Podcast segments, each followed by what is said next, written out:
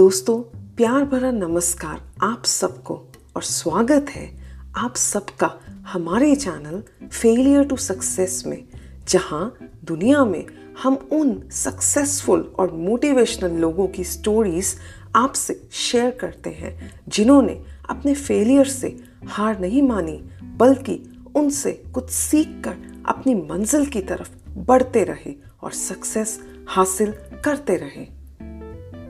दोस्तों, आज के इस डिजिटल वर्ल्ड में अगर हमें किसी चीज़ की ज़रूरत हो, चाहे वो ग्रॉसरीज हो, कपड़े हो गिफ्टिंग हो इलेक्ट्रॉनिक्स हो, या फिर कोई भी हमारी ज़रूरत की चीज़ हो तो हम उस चीज़ को अपने स्मार्टफ़ोन पर देखकर और फील करके उसे ऑनलाइन ऑर्डर कर सकते हैं। कितना कन्वीनियंट कर दिया है हमारी लाइफ को इन ऑनलाइन शॉपिंग वेबसाइट्स ने। और जब हम बात करते हैं ऑनलाइन शॉपिंग की तो सबसे पहला नाम यंगस्टर से लेकर बड़ों तक जो सबके मुँह में आता है, वो है अमेज़ॉन और क्यों ना हो दोस्तों अमेज़ॉन ना सिर्फ़ ऑनलाइन शॉपिंग के लिए फ़ेमस है, बल्कि अमेज़ॉन टाइमली अपने प्रोडक्ट्स आपके डोर स्टेप्स पर डिलीवर करने के लिए फ़ेमस भी है। इतना ही नहीं it also offers us variety of products at a very reasonable prices और साथ ही साथ बहुत सारे डील्स और डिस्काउंट्स ये अपने कस्टमर्स के लिए लाते हैं। Wow such a comfort level for customers all over the world but कभी शॉपिंग करते करते हमें ये ख्याल आया कि इतनी कन्वीनियंस हमें किसने दी? अमेज़ॉन इतनी सक्सेसफुल कैसे बनी? जी हाँ आज हम बात करेंगे फाउंडर ऑफ़ अमेज़ॉन जिनका नाम है जेफ बेजोस आइए जानते हैं इनकी सक्सेस स्टोरी को। जेफ का जन्म 12 जनवरी 1964 में अल्बुकर्क न्यू मैक्सिको में हुआ था।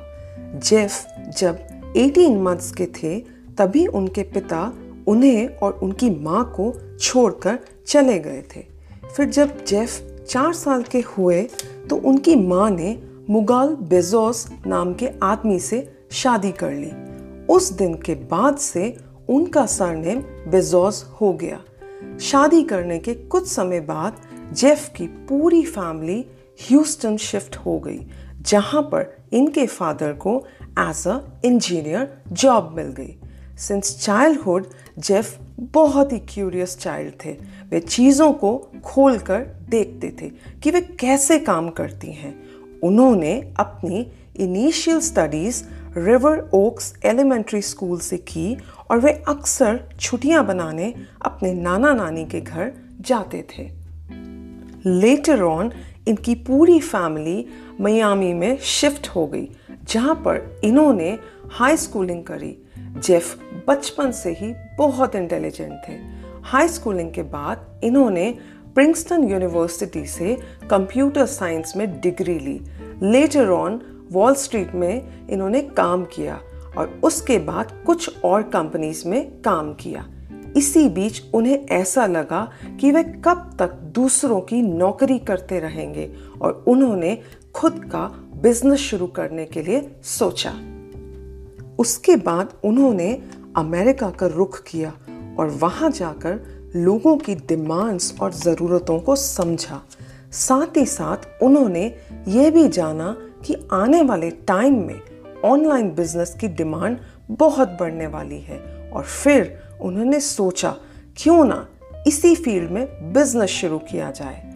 ईयर 1994 में इन्होंने अपनी अच्छी खासी नौकरी छोड़ दी और अपने घर के गैराज से मात्र तीन कंप्यूटर्स और कुछ एम्प्लॉयज़ के साथ अपनी ऑनलाइन कंपनी की शुरुआत किताबें बेचकर करी।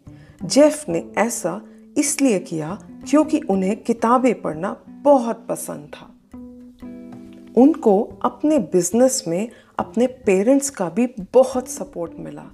इनिशियली उन्होंने अपनी कंपनी का नाम कैडेब्रा रखा था। लेटर ऑन इसका नाम इन्होंने चेंज करके amazon.com कर लिया। उन्होंने ऐसा इसलिए किया क्योंकि वे दुनिया की सबसे बड़ी online book seller company establish करना चाहते थे।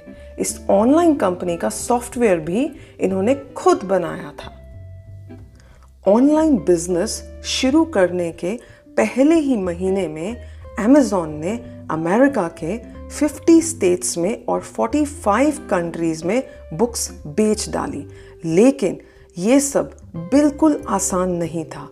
उनके वर्कर्स को ज़मीन पर घुटनों के बल बैठकर किताबों को पैक करना पड़ता था और कई बार तो पार्सल्स डिलीवर करने के लिए जेफ को खुद भी जाना पड़ता था।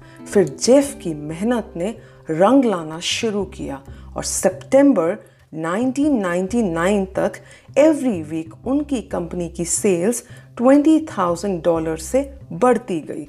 ईयर 2007 तक Amazon.com एक फ़ेमस ब्रांड बन चुका था।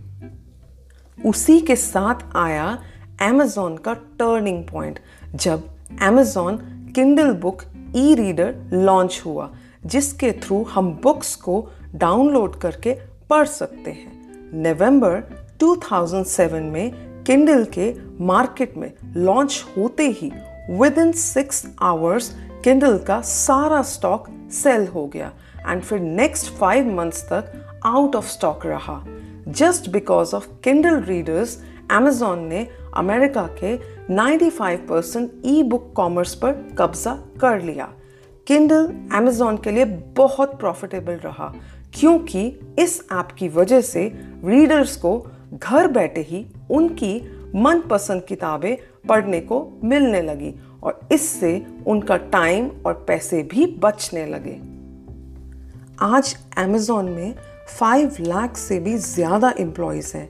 आज जेफ ने अपनी मेहनत, लगन और इनोवेटिव आइडियाज़ के थ्रू अपनी कंपनी को इतना एक्सपांड कर लिया है कि ना सिर्फ़ इस पर बुक्स बल्कि हर वो चीज़ जो एक आम आदमी के ज़रूरत की होती है, इस ऑनलाइन शॉपिंग साइट पर अवेलेबल है।